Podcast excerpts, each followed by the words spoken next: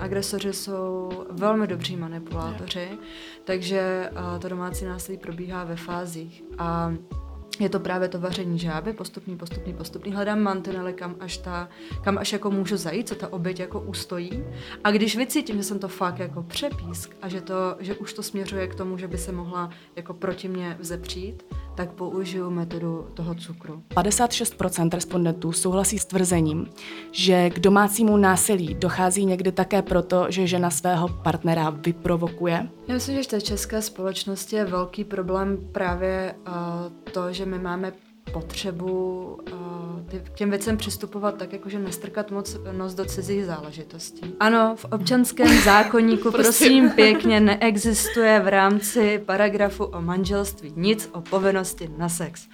A já se jim prostě nedivím, protože představa, že budu dva roky trpět, budu ze všech stran poslouchat, že jsem lhářka, lhář, že jsem to vymyslel, kdy budu lítat od policajtů přes znalce k soudům, nechávat se ponižovat a na konci čeká jako podmínka. No tak eh, to chápu, že většina těch lidí si prostě radši řekne, hele, prdím na to. Ahoj, od mikrofonu vás dnes zdraví Verča. Dnešní epizoda je věnována tématu domácího násilí, takže trigger warning. Nicméně budeme se zaměřovat zejména na způsoby pomoci obětem domácího násilí. Pojďme si na úvod říct nějakou statistiku k domácímu násilí v Česku. Přibližně každá třetí žena a každý čtrnáctý muž v Česku zažijí domácí násilí. Pouze velmi malá část z nich se to rozhodne ohlásit policii. Dvě z pěti osob v dětství čelili fyzickému, psychickému nebo sexuálnímu násilí, přičemž původci násilí byli ve většině případů vrstevníci nebo rodiče. 22% žen po 15. roku života zažilo fyzické nebo sexuální násilí ze strany partnera. Tři čtvrtiny pachatelů trestného činu týrání osoby žijící ve společném obydlí odchází od soudu s podmíněným trestem. Až o 50% vzrostlo domácí násilí za dobu první vlny covidových opatření a víme, že nadále i roste. Tlak ekonomiky a cen, válka a tak dále, společenské pnutí. Pachatelé se více vybíjí na obětech. Dnes jsem tu z pozice moderátorky sama. Za to však tu mám k tématu dvě hostky a těmi jsou zakladatelka organizace Věřím ti, Tereza Otavová, právnička se zaměřením na oblast domácího a sexualizovaného násilí a právně zastupuje oběti v průběhu řízení. A koordinátorkou z organizace Dominiku Vondráčkovou. Projekt Věřím ti je včera unikátem a pomáhá totiž obětem domácího a sexualizovaného násilí zcela komplexně a multidimenzionálně. Poskytuje obětem plán útěku, okamžitou finanční a materiální pomoc, pomoc s přechodným ubytováním, bezplatnou právní pomoc, psychologickou pomoc, pomoc se získáním příspěvku od státu a podpůrnou telefonní linku. Navíc také organizace nabízí besedy pro veřejnost a školení pro odbornou veřejnost. Dámy, vítejte v podcastu Beat Sexism Talks a děkuji, že jste přijali pozvání. Děkujeme za pozvání. Děkujeme.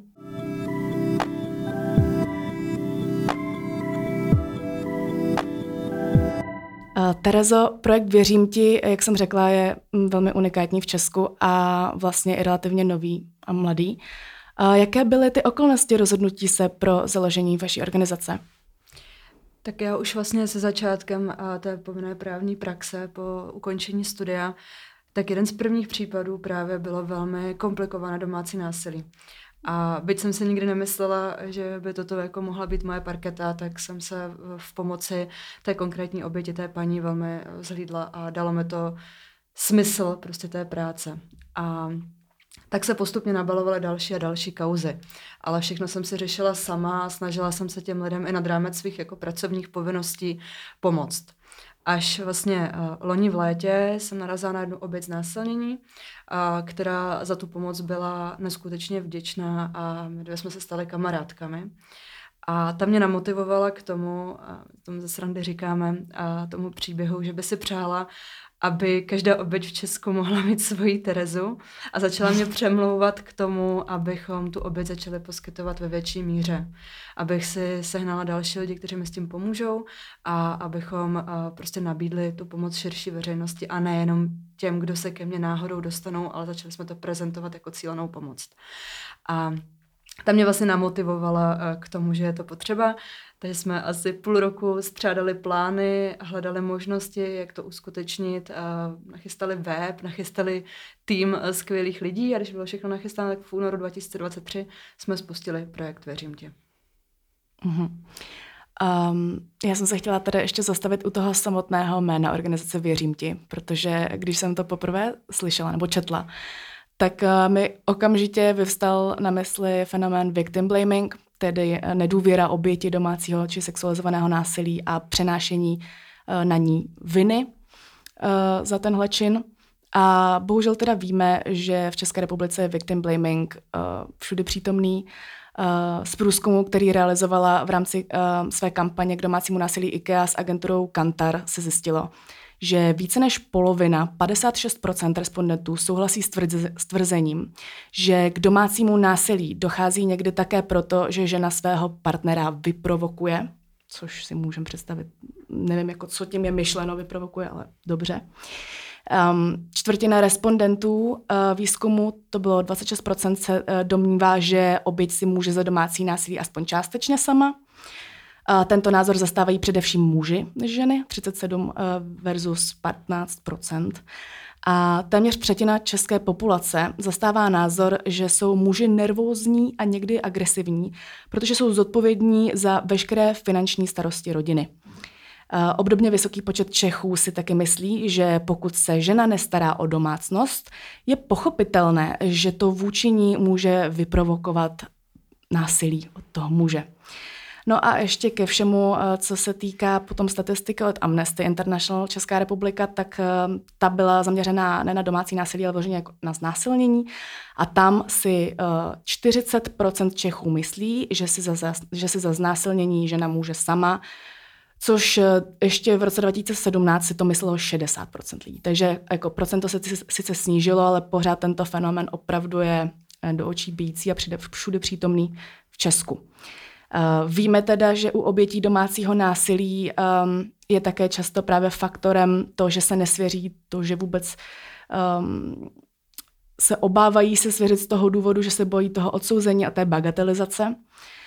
Um, takže stal tenhle ten fenomén za tím pojmenováním organizace? My jsme vhodný název, přiznám se, hledali uh, s mým partnerem poměrně dlouho.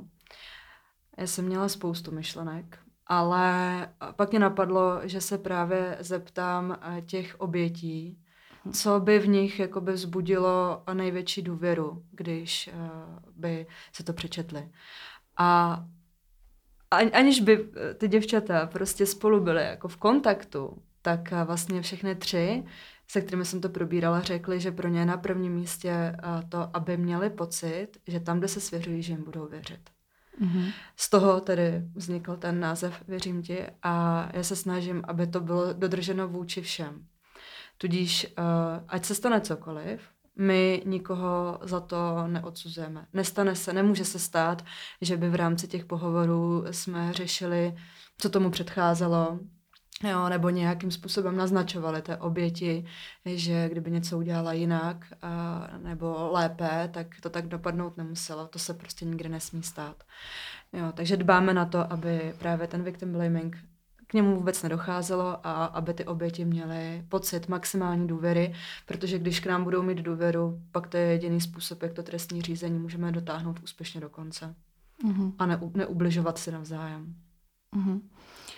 A chtěla jsem se zeptat tady na ten fenomén, mm, jestli ho pozorujete tedy nejen u té společnosti, ale potom například i v tom právním prostředí ze své praxe, kdy zastupujete ty oběti domácího násilí. Jestli třeba i soudci nebo soudkyně a, a další uh, instituce, které jsou tedy v tom řízení nějakým způsobem zapojené, jestli i oni jsou tímhle stereotypem nějakým způsobem ovlivněni. Jsou, samozřejmě, že jsou. A je tam, uh, je tam extrémně vidět. Uh, já jsem, dřív jsem si myslela, že to třeba záleží na tom, jak kdo byl proškolen, nebo jak se kdo té tématice věnuje. Ale vypozorovala jsem, že jediný, eh, nebo jediní lidé, kteří jsou schopni mít s těmi oběťmi jako maximální soucit a odprostit se od těchto věcí, od těch nepatřičných poznámek, protože já věřím i tomu, že některé ty poznámky z nich jako vyklouznou jako nechtíc, jo? že to není nic, čím by cílně chtěli ublížit, ale mm. že mhm. prostě nepřemýšlí nad tím, že eh, ta slova jako můžou mít takové důsledky. Mm. Ale vypozorovala jsem a nestyděla jsem se a zeptala jsem se, že jediný, kdo jsou schopni k těm obětem opravdu přistupovat jako na, na té úrovni, kterou se zaslouží, jsou lidi, kteří to sami zažili. Ti, kdo to nikdy nezažili, tak to nejsou schopní prostě zpracovat, byť by prošli desítkama školení. Vždycky se stane, že něco nepatřičného ujede a je velmi smutný to, že i kdyby to řízení trvalo dva roky a stalo se tam 50 pozitivních věcí a tři negativní, tak ta oběť si bude pamatovat jenom ty negativní věci. Uh-huh. Na ty pozitivní se nespomene. Na to, že třeba většina věcí šla nad rámec eh, možností jako v hladce a v pořádku a dopadlo to mm, třeba přísným trestem a podobně, tak vždycky si až do po celou tu dobu ponese prostě to trauma z toho, že ji někdo slovně ublížil, že se jí to dotklo a že tu obě to traumatizovalo. Takže byť eh, se to někomu může zdát jenom jako hloupá uštěpočná poznámka nebo zbytečnost, tak zbytečnost to není. A dějou se, mm-hmm. dějou se na všech úrovních u policie, u lékařů, u soudních znalců, u soudců. Od advokátů, pachatelů, ty jsou na tom mhm. samozřejmě mm-hmm. nejhůř, když se snaží tu oběť nevyrohodnit. Takže podle vás by se dalo říct, že ti, kteří teda nemají přímou zkušenost s takovou situací, s tím domácím násilím a podobně, nebo nemají aspoň nějakou blízkou osobu, která to zažila, tak mm, jsou, se nechají spíše ovlivnit těmi společenskými stereotypy a přemýšlí v nich. Ano, v těch ano, vzorcích. Ano. Jo, máme třeba příklad slečny, která, která byla znásilněna. Soudní znalkyně ji zcela bezdůvodně označila za osobu promiskuitní a to pouze z toho důvodu, eh, že slečna přiznala, že v 18 letech již měla pět sexuálních partnerů, což si myslím, že na dnešní dobu není nic nestandardního, ale i kdyby jich měla tisíc, je to jako mm-hmm. její soukromá věc, jo? Mm-hmm. kdyby byla prostě prostitutka, je to její soukromá věc. A tato slečna byla znásilněna. A u soudu se rozebíralo, respektive soudkyně se té soudní znalkyně ptala, Zda tím, že uh, se ta slečna měla promiskuitní chování, zda se tímto znásilnění mohla přivolat. Mm-hmm. Jo. Mhm. A eh, to, to je, to z toho je zcela evidentní, eh, že ten člověk prostě asi nepochopil, jak tyto věci fungují. Já to si moc nedokážu představit, jak se dá znásilnění jako přivolat. Jo, ale byly to jako zcela jasně míněné otázky. Jo. Mm. Nebo často mají ty soudci potřebu do toho odůvodnění svého rozhodnutí přičítat částečně vinu i té oběti. Jo. Takže uh, je, je, to, je to strašný, ale zohlední třeba to, jestli ta oběť byla pod vlivem alkoholu jak se předtím chovala a prezentovala. Jestli, dejme tomu, na zábavě, na nějaké diskotéce třeba tancovala nějak vyzývavě, nebo byla vyzývavě oblečena. A to je prostě strašně jako špatně. Jo? Tenhle stereotyp nad tímto přemýšlet, že si to mohl někdo vyvolat svým chováním nebo svým oblečením, to, to ještě budeme odbourávat asi velmi, velmi dlouho jako v mysli lidí. Uh-huh. Uh No, domácí násilí a i celkově teda uh, celkové nastavení společnosti v nahlížení na něj v České republice je velkým problémem a stále se objevují názory, že domácí násilí, jak se tedy odehrává doma, takže je tedy nějakým způsobem soukromá věc daného páru, zavířejí se předtím oči. Uh, je vidět uh, teď aktuálně, že i v politice tohle téma je velké stigma a dočkali jsme se dalšího odložení uh, odsunu ratifikace Istanbulské umluvy, která by potenciálně dlouhodobě posílila ochranu všech obětí, všech obětí domácího násilí a sexualizovaného násilí, nejenom ženských obětí, musím podotknout. A mm, jak hodnotíte nastavení společnosti tedy v tomto problému a jestli vidíte nějaké posuny, třeba co se staly dosud, nebo jestli vidíte nějakou pozitivní mm, prognózu do budoucna, nějaký posun. Já myslím, že v té české společnosti je velký problém právě uh, to, že my máme potřebu uh, ty, k těm věcem přistupovat tak, jakože nestrkat moc nos do cizích záležitostí, jo? že pod počem, co mi není rovno, potom je uh, tak, uh, tak je to i nastaveno. Jo? A stát prostě měl poměrně dlouho uh, takovou tendenci nezasahovat uh, do integrity a toho soukromí té rodiny a nelíst prostě těm rodinám za dveře. To třeba značí i to, že ještě tady někde před 50-60 lety bylo zcela legální znásilnit manželku. To nebyl trestný čin. Jo? A muselo dojít k progresu, že i manželku lze znásilnit.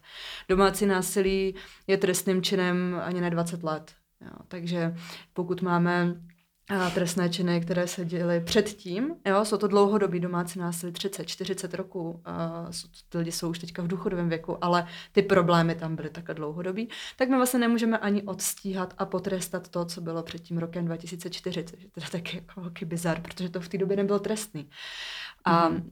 posouváme se dopředu, posouváme se dopředu, ale tak neumíme s tím ještě úplně zcela jako pracovat v tom komplexu, takže sice nám s tím třeba už začínají pracovat ty policejní orgány a ty trestní soudy, byť teda tresty jsou za to naprosto směšný, ale neumí s tím následně pracovat třeba opatrovnický soud, který řeší pak následně péči o děti v té rodině, kde to probíhalo. Jo. Mm-hmm. Takže tam se k tomu ne zcela jako přihlíží. Neumí s tím pracovat OSPOD, neumí s tím pracovat ostatní státní instituce. Ta istambulská umluva, já říkám, ano, je to ostuda, že jsme ji nepřijali, to, to zcela jako jednoznačně, zavázali jsme se k tomu, je to několik let a stále to odkládáme. Na druhou stranu není samospásná. My tu máme spoustu našich uh, zákonů, které už jsou, neříkám, nejsou zcela ideální, ale jsou spoustu možností, které máme a my nevyužíváme. A uh, ani vlastně neřešíme a netrestáme uh, ty, kdo by je využít měli v tom systému, jako policie a soudy, ale nevyužívají je. Jo. Takže dokud se nenaučíme jako uh, prostě efektivně využívat i to, co už teď máme, tak žádná další jako úprava to bohužel, bohužel nejspíš nezmění. Je to potřeba mm-hmm. to posunutí eh, v mysli té společnosti. Je to třeba hodně vidět, eh, že ty mladší ročníky už jinak přistupují k výchově dětí. Jo, že neuznávají fyzické tresty, mm-hmm. uh, jsou prostě spíš nakloněnější té jako rovné výchově s těmi dětmi, protože si uvědomují, že je to špatně. Jo, já věřím tomu, že jako ta generační obměna velmi pomůže, ale je to stále běh na dlouhou trať. Je to třeba dvě, tři generace, než se uh, opravdu jako to domácí násilí sníží na si říct, že únosnou míru nevymítíme ho nikdy, vždycky budou ve společnosti lidi, kteří budou mít násilné sklony, mm. ale bude to podstatně lepší, než je to, než je to dnes. Mm-hmm. Uh, vy už se teda naťukla to znásilnění v manželství. Já tady na to mám právě hned další otázku, protože vy teda pomáháte i konkrétně obětem znásilnění, které se právě může stát i v manželství a uh, 90% znásilnění probíhá právě ze strany partnera, manžela nebo někoho blízkého, koho ta oběť zná. A úplně teda odstrašujícím zjištěním pak je, že statisticky uh, významně více mužů, 54%, než žen, což je 41%, souhlasí s tím, že manžel má právo na sex se svou ženou v tom manželství.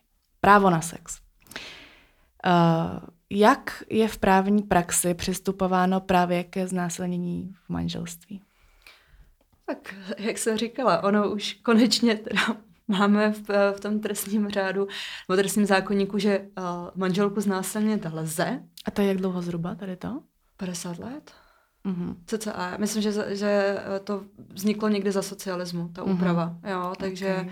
jako není to zase tak dlouho. Jo, no, no. A jako když si řekneme, že v ještě na začátku třeba 20. století to opravdu jako byla povinnost manželky prostě poskytovat manželovi sex, mm. tak je to dost jako děsivý, to není tak dlouho. Mm-hmm. Jo. Ale uh, ano, právě tam je problém, že většina té společnosti se neuvědomuje, uh, že ty znásilnění se primárně dějí ve stazích uh, dvou lidí, kteří jsou si blízcí anebo se znají. Jo, tady pořád prostě platí to dogma, že za znásilnění lze považovat jenom to, že jde uh, mladá slečna černým parkem, přepadne jí muž a někde v křoví prostě auto ho jí pořádně ještě zbuší.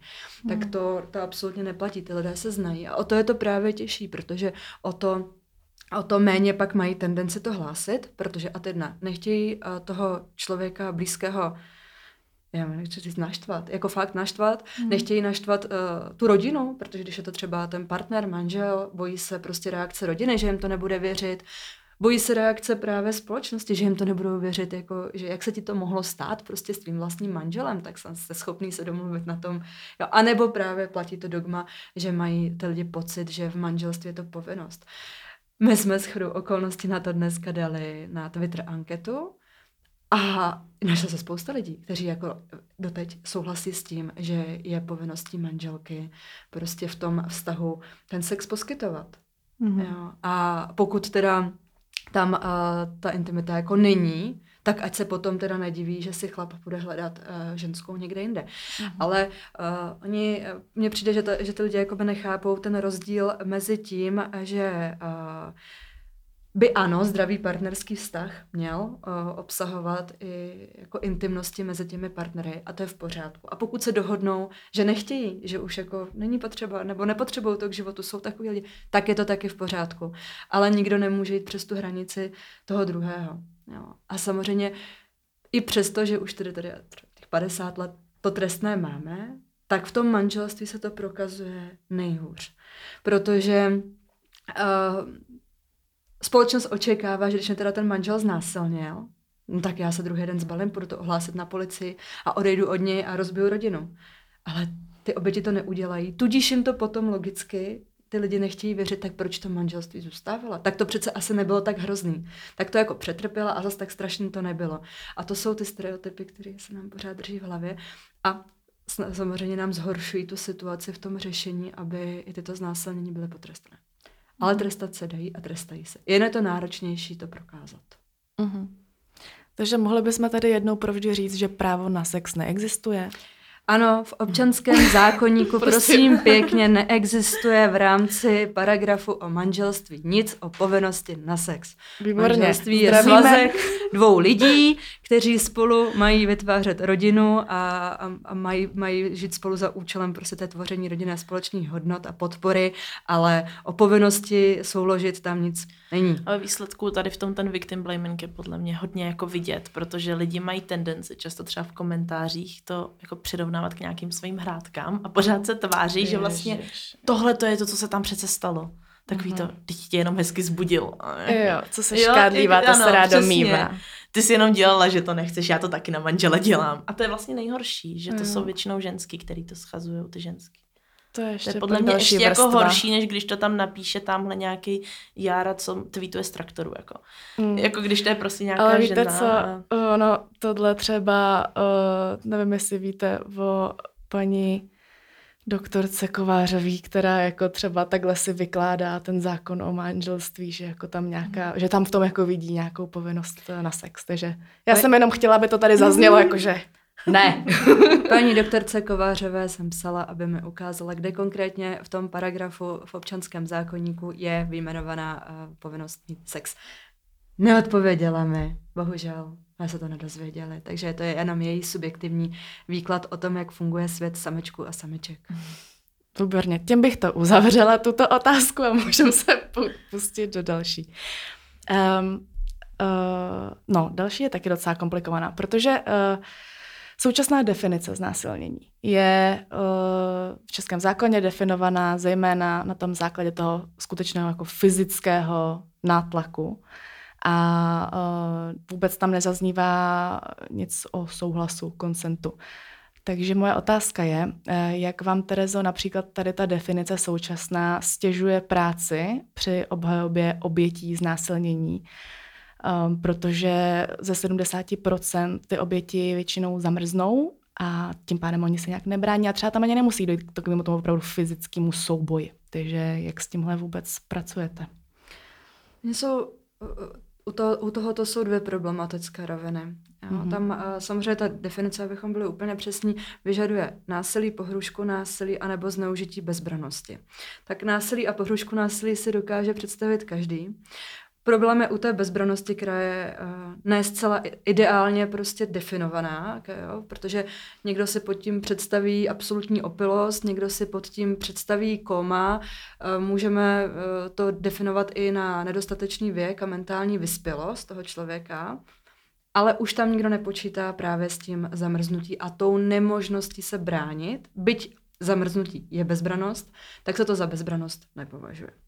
Mm-hmm. Druhá část, krom toho zamrznutí, je i objektivní nemožnost se bránit, tak tam je to pro mě nejtěžší, protože máme třeba uh, mladé holky, fakt jako mladé děti, prostě děti, jsou to opravdu děti, uh, které zneužívají rodiče nebo uh, prarodiče. A mm-hmm. Upřímně, pokud někdo bude 6-7 letýmu dítěti tvrdit, že je to normální, že tohle tatínkové jako skutečně dělají, šestiletý dítě, dobře, to je ještě asi příliš mladý. desetiletý dítě. Desetiletý dítě už většinou ví, co je sex. Jo, nebo má alespoň jako představu, že asi děti nenosí úplně čáp. Jo, a tatínek bude tvrdit, že to je normální. Bude ji osahávat, za čas prostě dojde k tomu, že ji, že ji znásilní. A my nejsme díky ne té ideální jako definici znásilnění vždy na 100% schopni potrestat toho otce za znásilnění, protože se řekne, že ta slečna již věděla, co je sex, věděla, že to je špatně, ale nijak se tomu nebránila. Ano, ano, a pak se takováto věc klasifikuje jako pohlavní zneužití.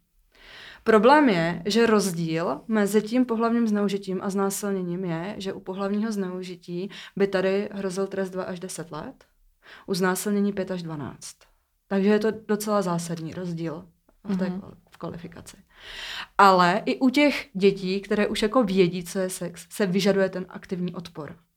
A prostě jako to dítě se nebude prát se svým vlastním otcem nebo dědou, jo, ke kterým má jako vřelý vztah prostě mm-hmm. a věří jim, že je to v pořádku. Jo, I když třeba ví, že to v pořádku není, ale věří, že to je v pořádku.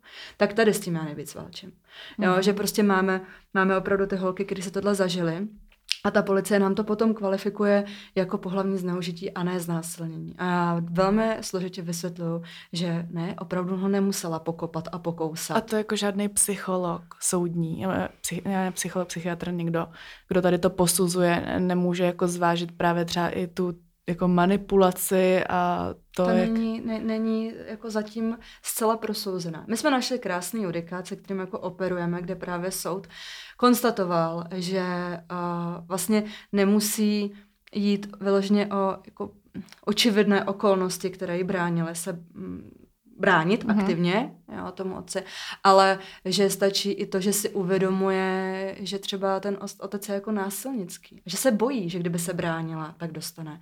Jo, nebo že si uvědomuje, že já mám 40 kilo a táta má 120. Že jako je to jo. částečně i pod sebe záchově nějaký, tak, ne? Jako jo, to přetrpět. A, a samozřejmě opět tam máme tu fázi zamrznutí, protože to hm. dítě neví, co s tím má dělat v tu danou situaci. Těžko bude křičet jak na lesy, že jo, a uh, škrábat a kopat kolem sebe. Jo.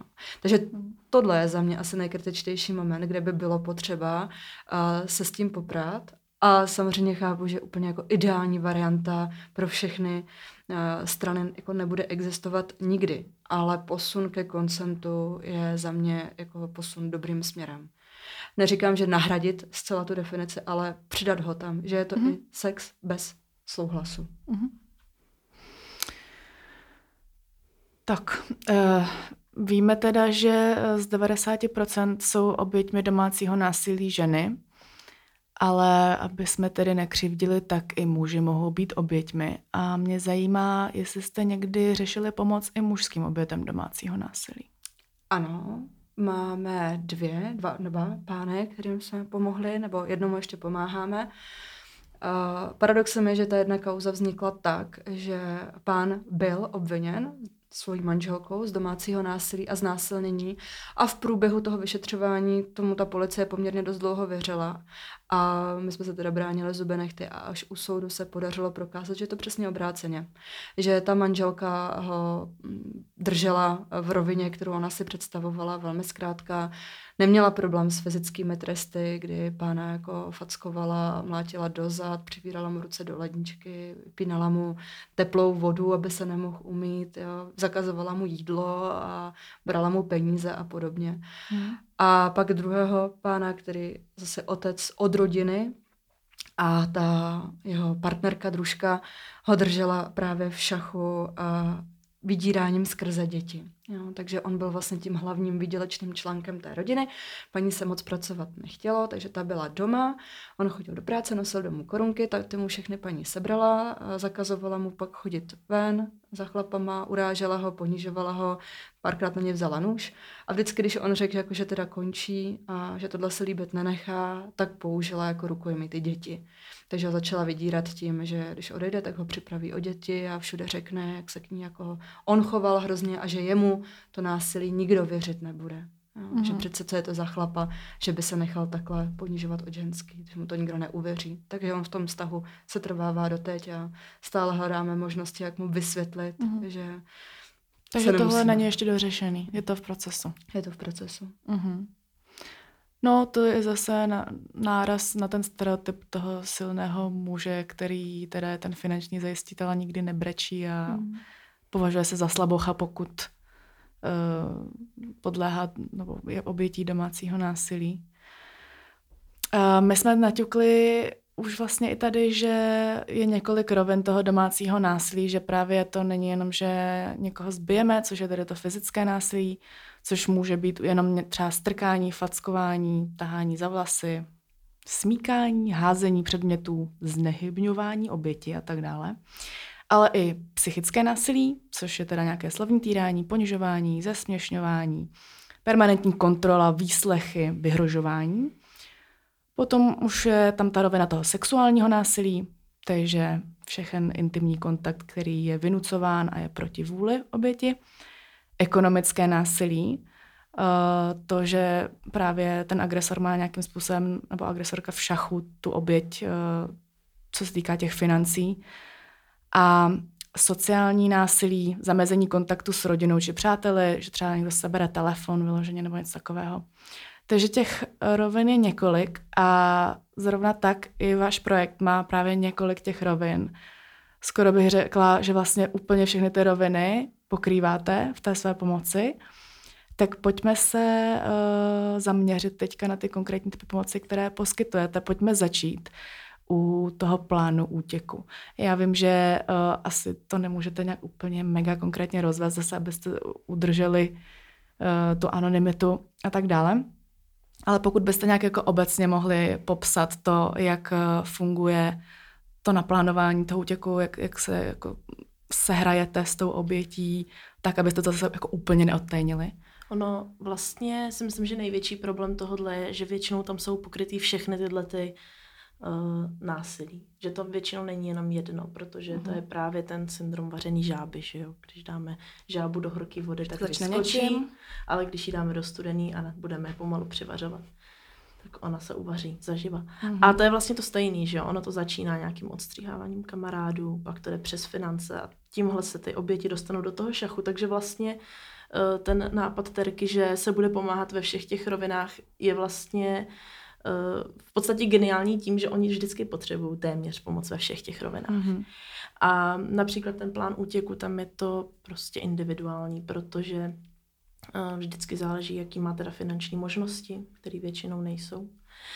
Záleží taky na tom, jestli ten člověk může mm, nějak poklidu odejít, ale jde tam právě o to, aby odcházel vlastně postupně a ten, ten pachatel si toho nevšiml. Nevšim. Mhm. Takže vlastně, aby ve chvíli, kdy ten člověk už odejde úplně, tak už měl všechno zajištěný. Měl vlastně zajištěný byt, mm, nebo mohl jít k rodičům, příbuzným, hmm. případně vlastně se zajišťují i hotely, když to musí být úplně akutní.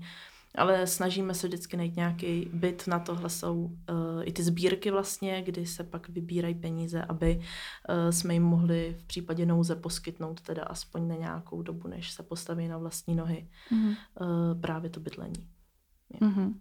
A tak vlastně ten plán útěku je takový hodně individuální podle toho, jak ta oběť je moc Eh, je moc uvařená. Chceš hmm. nějak doplnit? Jo, tak jak, jak bylo zmíněno, eh, záleží hodně na těch finančních možnostech. Jo, pokud víme, že to oběť se svým příjmem jako ustojí, tak uh, vlastně naplánujeme, jak třeba načerpat uh, dávky, zajistit to bydlení a když je všechno nachystané, tak prostě zmizet tak, aby ten pachatel to nečekal, protože když na to přijde, je to obrovský průšvih, je to hazard prostě s jejím zdravím, někdy se troufám říct, že i se životem. Jo, ta, ta oběť prostě musí utéct tak, aby se toho nikdo nevšiml. Takže uh, zpravidla to jsou věci, které já třeba s těmi lidmi řeším vyloženě po nocích, když ty partneři, agresoři spí, tak my probíráme po nocích možnosti, jaké jsme fáze, co se zjistila, jsou tam byty, nejsou mm. byty, najdeme bydlení, nenajdeme bydlení, můžeš jít tam, nemůžeš jít tam. Jo, a když tam ty finanční možnosti nejsou, tak to právě přechází do, do té další fáze, kdy my se snažíme alespoň po tu nejnutnější dobu zajistit náhradní bydlení. protože uh, je třeba si uvědomit, že tím největším průšvihem je to, že ten pachatel právě oběť odřízne od financí, čímž je znemožní ten odchod. Ta oběť se stane závislou na, na tom agresorovi. Nejhorší situace jsou samozřejmě uh, ženy s malými dětmi, které jsou závislé na rodičovském příspěvku, který je nízký. Jo. Si představme hmm. situaci, máme ženu, která má třeba pětiletý dítě a dvouletý dítě, nebo rok a půl starý miminko a má mm, rodičák 8, 8,5 tisíce. Co se za to pořídí? Nepořídí se za to vůbec nic, nemá vůbec žádnou možnost odejít bydlet kamkoliv jinam, pokud ji rodina nepodrží. Jo. A Tyhle lidi jsou zásadně v šachu, protože ani nemají možnost tím, že nemáme dostatek míst ve školkách, jesličky jsou hmm. placený, jsou drahý. Ona nemá možnost to mladší dítě někam umístit a jít do práce. A i kdyby nemá finanční rezervu na to, aby ty první dva, tři měsíce prostě přežila, jo, protože odejde s tím zholem zadkem a nemá vůbec nic. Mm-hmm. Takže z tohohle důvodu, když tam je, nebo když je opravdu jako akutní situace, že tam hrozí, že ten partner by byl schopný uh, tu oběť třeba um, fakt jako fyzicky velmi zranit, přizabít, vyhra, no, přizabít, zabít, tak uh, prostě se ta situace řeší hned. Taky jsme měli takovou situaci, že jsme stěhovali oběť, bylo to v rámci dvou dnů. Jo, a doteď jí vlastně platíme, platíme ubytování, protože je to studentka, takže nemá vlastní příjem hmm. a hradí se jí ubytování a budeme jí muset krýt ještě minimálně tak rok. A vlastně to, to je to, i o čem jsme mluvili, že oni téměř nikdy nemají jako možnost toho vlastního příjmu, protože když už se dostanou do té práce, tak většinou je donutí to utratit za tu domácnost, tak. ty peníze, čímž oni pak mají pocit, že jsou neschopní ušetřit nebo hmm, cokoliv. Jo. A vlastně nedostanou se nikdy do pozice, kde by měli našetřeno. Mm-hmm. No, jak jsme zmínili ty jesle, tak jesle jsou v Česku skoro neexistující. Plus jsou ještě drahý a nedost, jako tak. nedostupný, naplněný, přeplněný. To stejné školky. Takže i ta institucionální zabezpečení dětí je jedním ze, podle mě je to prostě systémový problém, mm. který přispívá tady k tomu úplnému jako odolování té ženy, že opravdu musí být v té domácnosti pořád s těma dětma a tak dále. A případně právě bohužel podléhat tomu domácímu násilí. Já jsem se ještě chtěla eh, zastavit, protože už jsme to tady trošku naťukli i předtím, ten narrativ toho, proč neodešla, proč si neodešla už dávno, proč prostě si hned nezbala ty z kufry a hned na policii a hned na, nedej bože, třeba při znásilnění, to tak okamžitě běžím přece hned do nemocnice, to je to první, co mě napadne, když jsem znásilněná samozřejmě. Uh, no, tak uh, tady u tohle toho narrativu Pojďme si probrat aspoň nějaký základní věci, co všechno hraje tu roli jako ta překážka v tom odchodu, v tom útěku. Co tam všechno může být za ty háčky, proč ta žena teda okamžitě hned se nezvedne. Tak jak jsme zmínili, jsou to ty finance, ta nemožnost se postavit na vlastní nohy, zaplatit se vlastní ubytování, utíct. Jsou to ty mm. děti. Mm. Spousta žen, uh, které jsou obětí domácího násilí, uh, používají narrativ, že já jsem se to snažila přežít, protože jsem jim nechtěla vzít tátu, nechtěla jsem rozbít rodinu. To je velmi častý argument. Je to smutný, je to tak? Mm. Je to uh, metoda cukr a byč. A ty agresoři jsou velmi dobří manipulátoři, takže uh, to domácí násilí probíhá ve fázích. A je to právě to vaření žáby, postupný, postupný, postupný. Hledám mantinely, kam až, ta, kam až jako můžu zajít, co ta oběť jako ustojí. A když vycítím, že jsem to fakt jako přepísk a že, to, že už to směřuje k tomu, že by se mohla jako proti mě vzepřít, tak použiju metodu toho cukru. Takže já se ti moc omlouvám, já jsem jako nechtěla, já už to víckrát neudělám. Mě to ujelo, víš, já jsem byl přetížený z práce a toho moc, víš, a jak já to teďka mám a, a bla, bla, bla, bla, bla, výmluvy. A, a ty ženský, na rovinu. Většina z žen, které jsou oběti domácího násilí, mají povahu té matky spasitelky. Takže ty ženský se shodnou na tom, že pořád doufali, že toho chlapa dokážou změnit k lepšímu. Hmm. Jo, že kvůli mě se jako jednou změní. A oni vidí primárně to pozitivní, ale nevidí to negativní. Jo. Byť to negativní přebíjí to pozitivní, většinou těch negativních fází je mnohem víc než těch pozitivních, tak oni si pamatují jenom to hezky. Jak on mě sice zmlátil v koupelně, ale přines kytku. Hmm. A to nebyl ani svátek, ani narozeniny, mi přines kytku a slíbil, že už to víckrát neudělá. Hmm. A zafixují se na ty hezký momenty, protože ty si chtějí pamatovat. A ty oškliví radši zapomínají. Jo, takže to je dal, další věci, že oni pořád doufají, pořád, pořád, pořád doufají, že jednou přijde ten moment, kdy on si uvědomí, jaký poklad v nich má a že už to bude všechno hezký a zalitý sluncem. A ten moment prostě zpravidla jako nepřijde. Pokud ten člověk sám se neuvědomí, ten agresor, že má problém a nezačne na sebe terapeuticky pracovat, tak ten moment jako toho, že se ráno zbudí a řekne si, prdím na to, budu hodný chlap, jako se nestane. Sám od sebe. Hmm.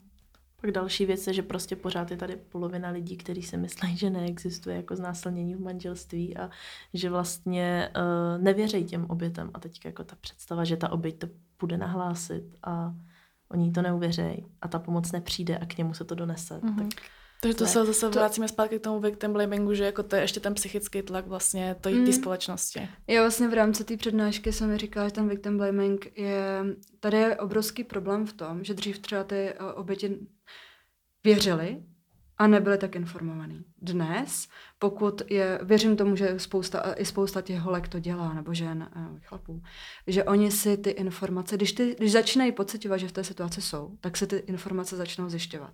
Jo, a teď oni prostě kouknou na Google, jaký mají možnosti, teď jim tam vedou nějaký články a teď si přečtou pod tím ty komentáře, jako, jo, jo, jasně, se to, muselo se jí to líbit, kdyby odešla dávno, že jo, nebo jo, kdyby se tak neožrala, tak to prostě tak nedopadlo a bla, bla, bla, tyhle ty, jako, mm. Oni fauly těch lidí. ne? Tak. Pak si poslechnou podcasty, podcasty z povědí těch obětí, který, jo, řeknou prostě, Ježíš, to bylo na, tý, na těch policajtech, to bylo tak strašný mm. prostě, jo. Takže oni vědí, co je tam čeká.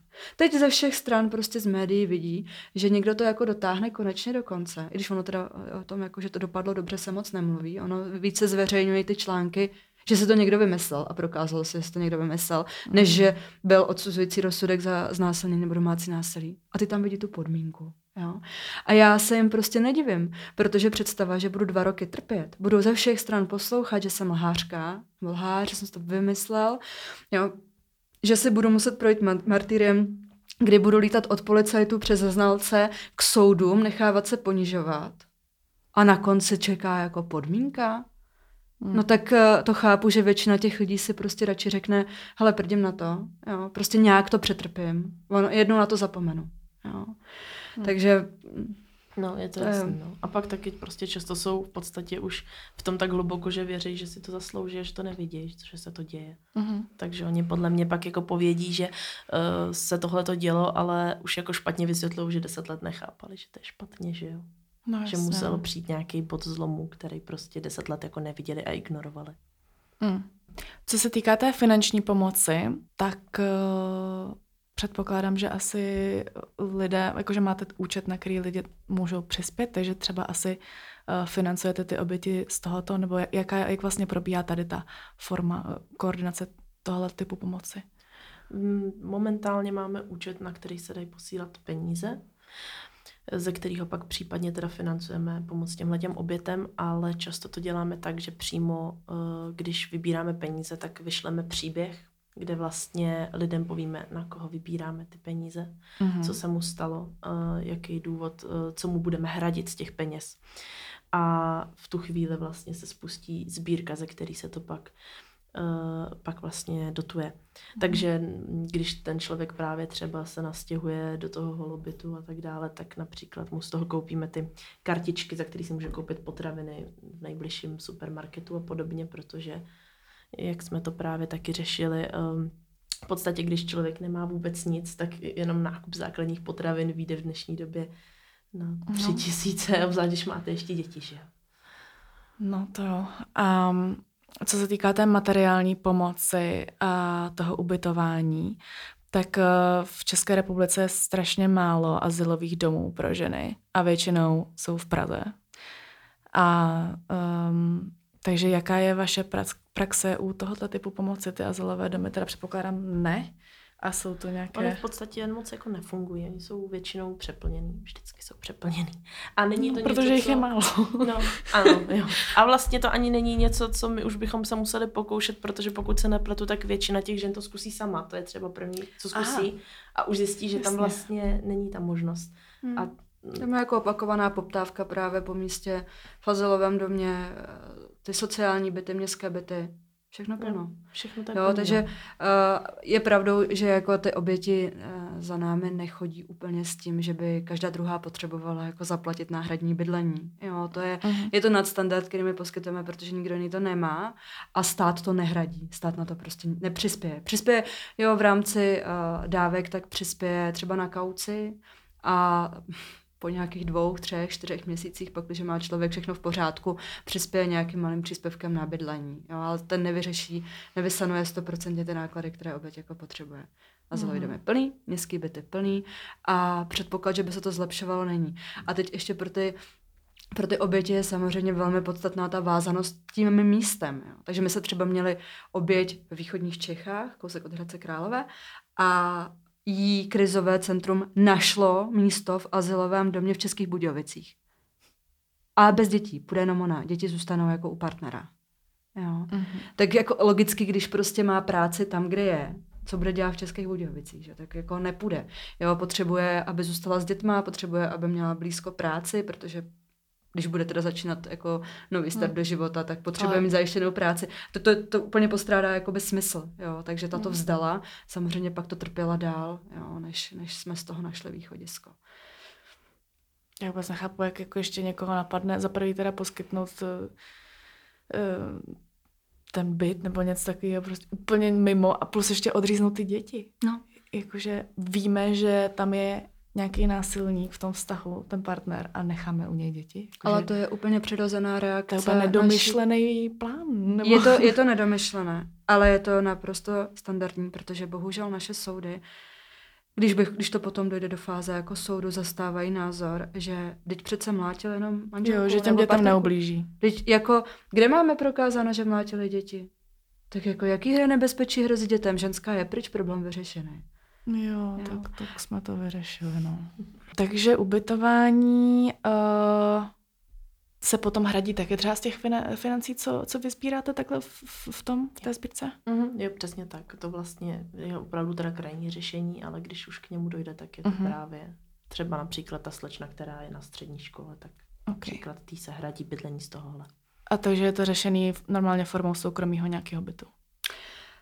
Tady uh, ne, našli jsme jinou val, uh, variantu, která je levnější, protože v tom daném místě byty 15 tisíc, tak to bychom dlouho neufinancovali, takže je v zařízení poskytujícím ubytování, mm-hmm. kde vlastně hradíme ubytování i stravu, protože rodiče po tom, co začala situaci řešit, tak uh, stopli i posílání alimentů takže ona je absolutně mm-hmm. závislá teď na nás a my budeme čekat, no až nám soud schválí, že rodiče musí posílat elementy, no, aby se mohla postavit trošičku na vlastní nohy. Takže mm-hmm. teď je mhm. třeba 100% závislá na naší pomoci. Mm-hmm. Dobře.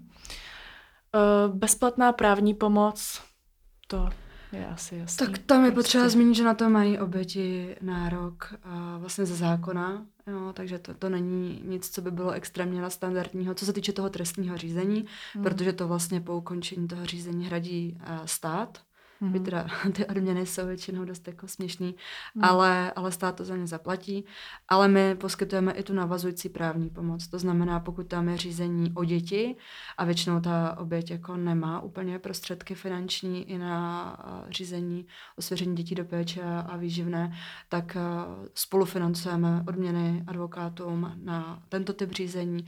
Pokud tam bude nějaký velmi jako vyhrocený rozvodový spor, tak na to další navazující řízení, které, které se jako primárně váží k tomu problému, který nastal. Že tam je třeba vypořádání majetku, kde se potom hádají, hádají obyt a, a finance a podobně, tak tu oběť v tom nenecháme, protože uh-huh. ona není schopná v tom stavu, ve kterém je se účinně bránit sama, to je nereálný. Uh-huh.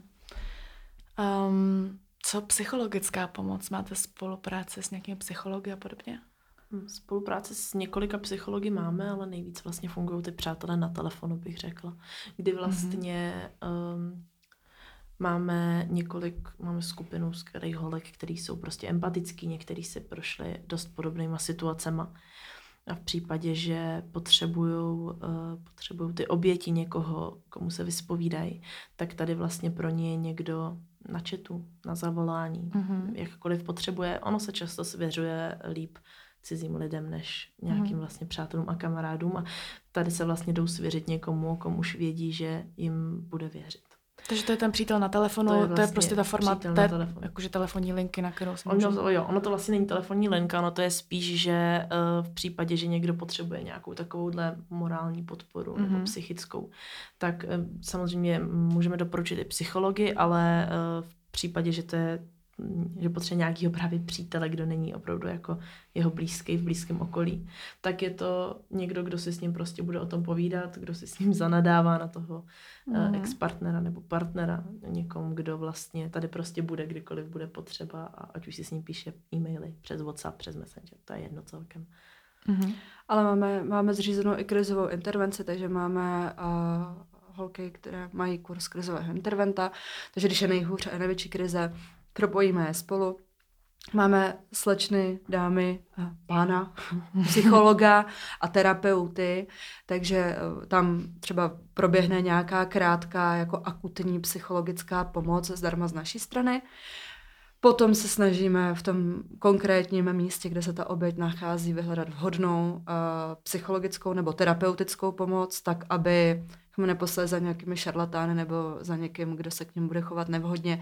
Takže máme už nějakou síť psychologů kterým, a terapeutů, kterým věříme, kteří se chovají slušně. Máme terapeuty, kteří jsou online a u těch terapií které nejsou hrazené ze zdravotního pojištění, tak právě tam, kde to je jako absolutně akutní a potřeba to řešit, tak uhradíme i těm soukromým terapeutům ten jejich čas, tu práci, tak aby nám ty oběti prostě podrželi v tom stavu fungujícím a nenechali jsme je padnout nikdy, nikdy na dno. Takže kdykoliv to v průběhu toho řízení potřebují, tak eh, tu možnost prostě na zavolání na mě mají a jsou odkázáni mm-hmm. na mhm. někoho z odborníků.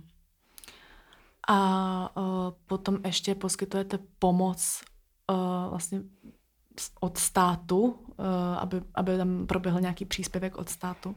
Jak funguje tedy to?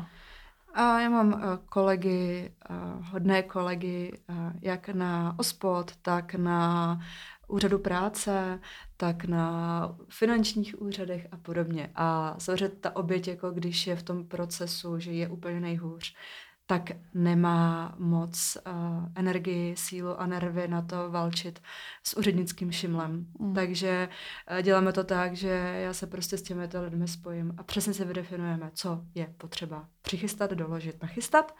Ten člověk na tom úřadě zkontroluje, že podle jeho předpisů je to v pořádku, my to ty oběti prostě vyplníme. Dáme jí to a s tím ji pošleme na úřad. Mm. Aby se nestalo, jo, že třeba na úřadu práce kvůli příspěvku na bydlení jí šestkrát řeknou, a jste se nedoložila toto a nemáte tady to a zase vám to teda posouváme o měsíc. Mm.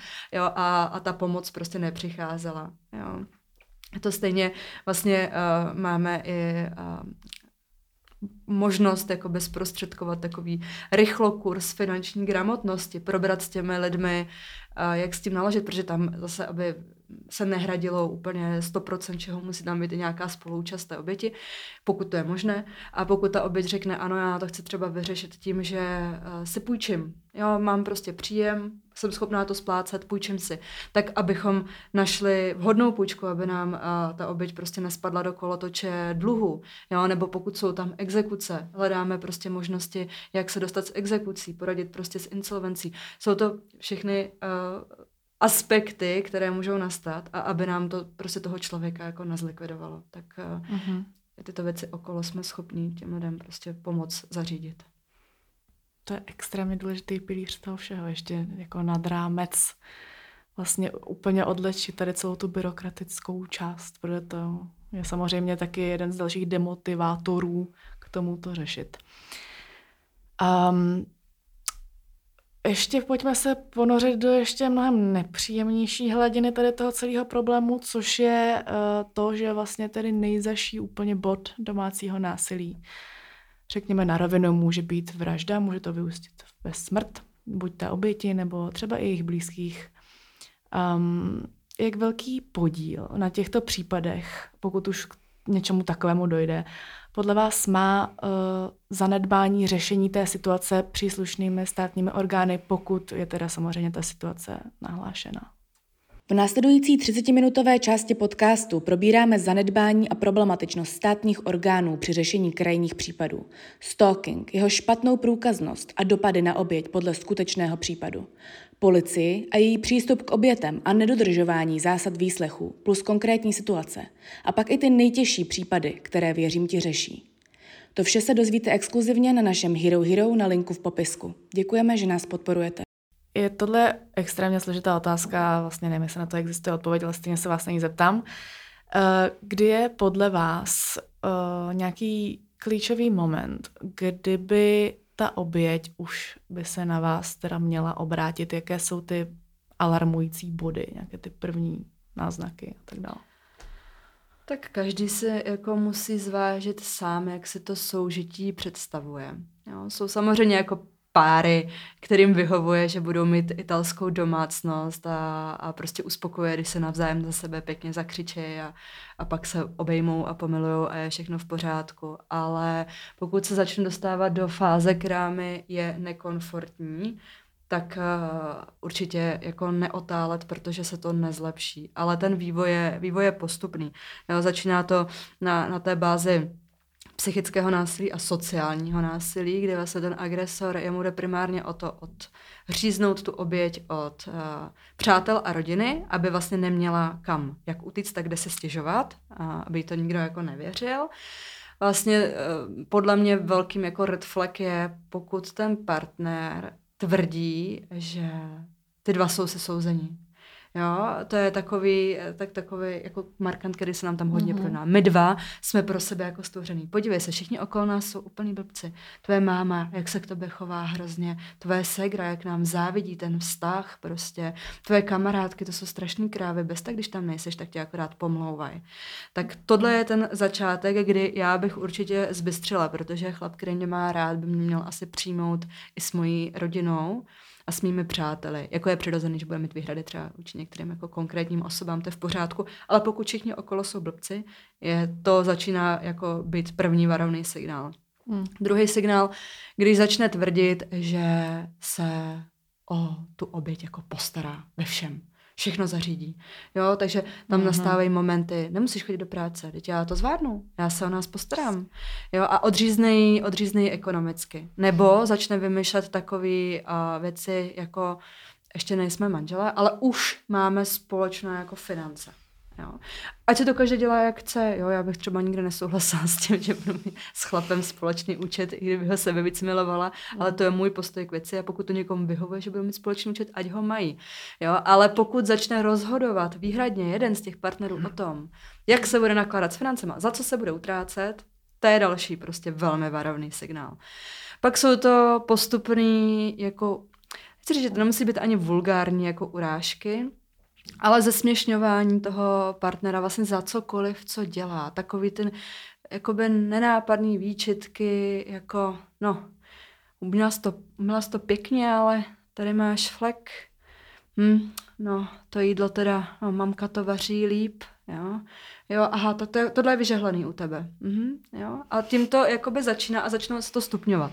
Jo, takže pak už to přechází pomalu, jako, no jo, ty jsi vlastně úplně hloupá. Co by si beze mě dělala? Ty ty seš beze mě nic? Tak, tak běž. A co budeš dělat sama? Kdo by tě chtěl takovouhle husu, jako seš ty? A pak mm. už to přejde i k těm jako vulgarismům a, a fakt jako zesměšňování, ponižování. Vždycky, téměř vždycky jsou tam narážky na vzhled, na váhu, jo, protože to vědí, že to je naše nejbolavější místo, jo, takže urážky, no ty se diví, že s tebou nespím, kdyby spal s takovouhle prasnicí. Viděla se z poslední týden, jak vypadáš, jo?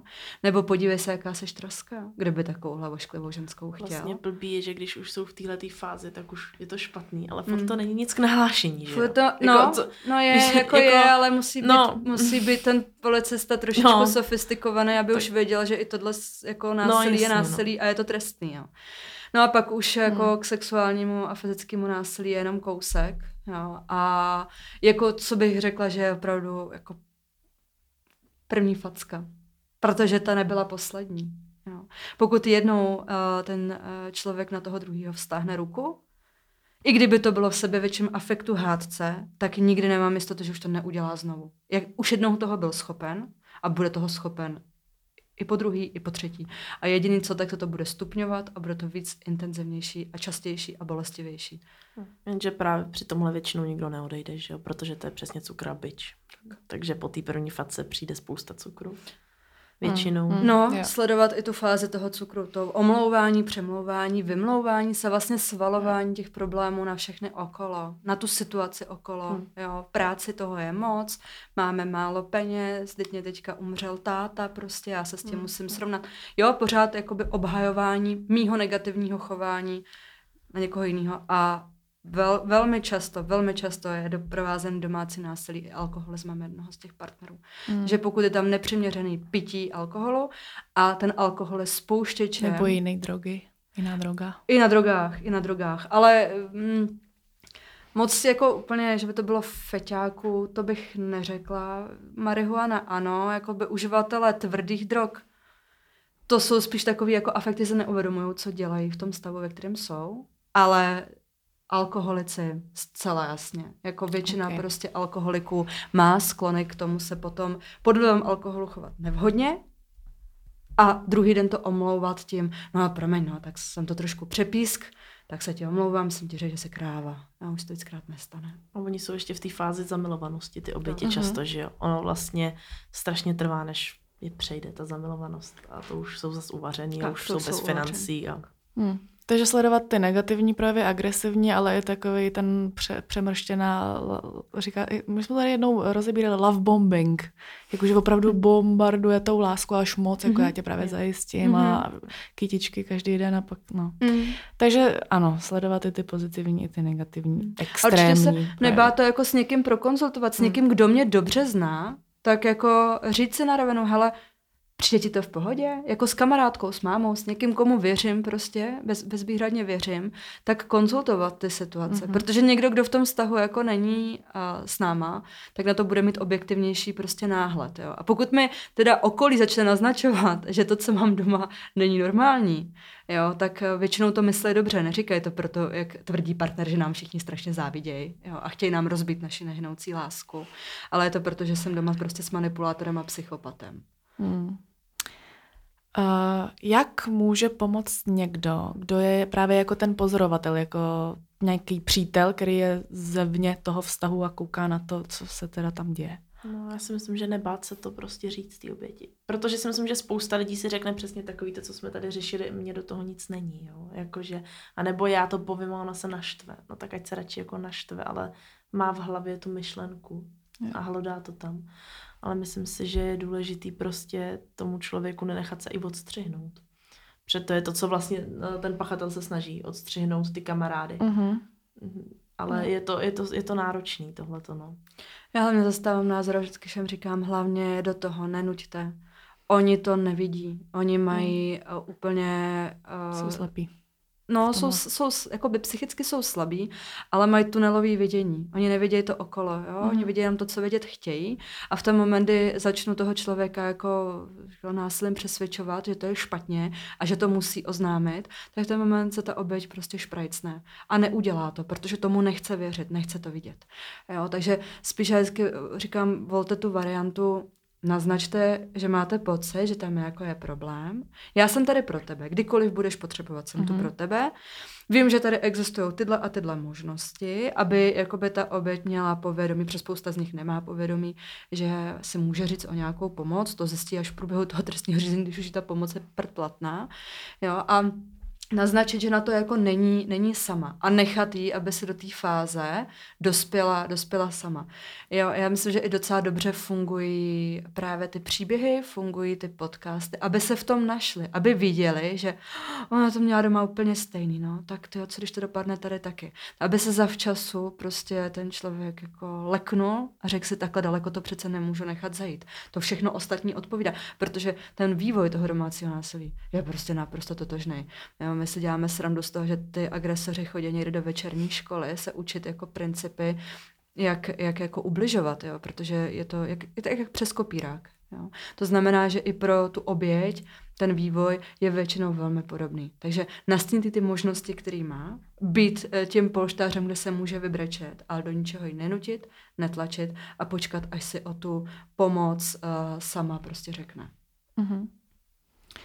No a jak mohou lidé pomoci vaší organizaci? Tak určitě máme teda ten účet, uh, plus pořádáme ty sbírky, takže peníze se můžou posílat i mimo sbírky, ale jinak mm-hmm. teda přímo na konkrétní sbírky.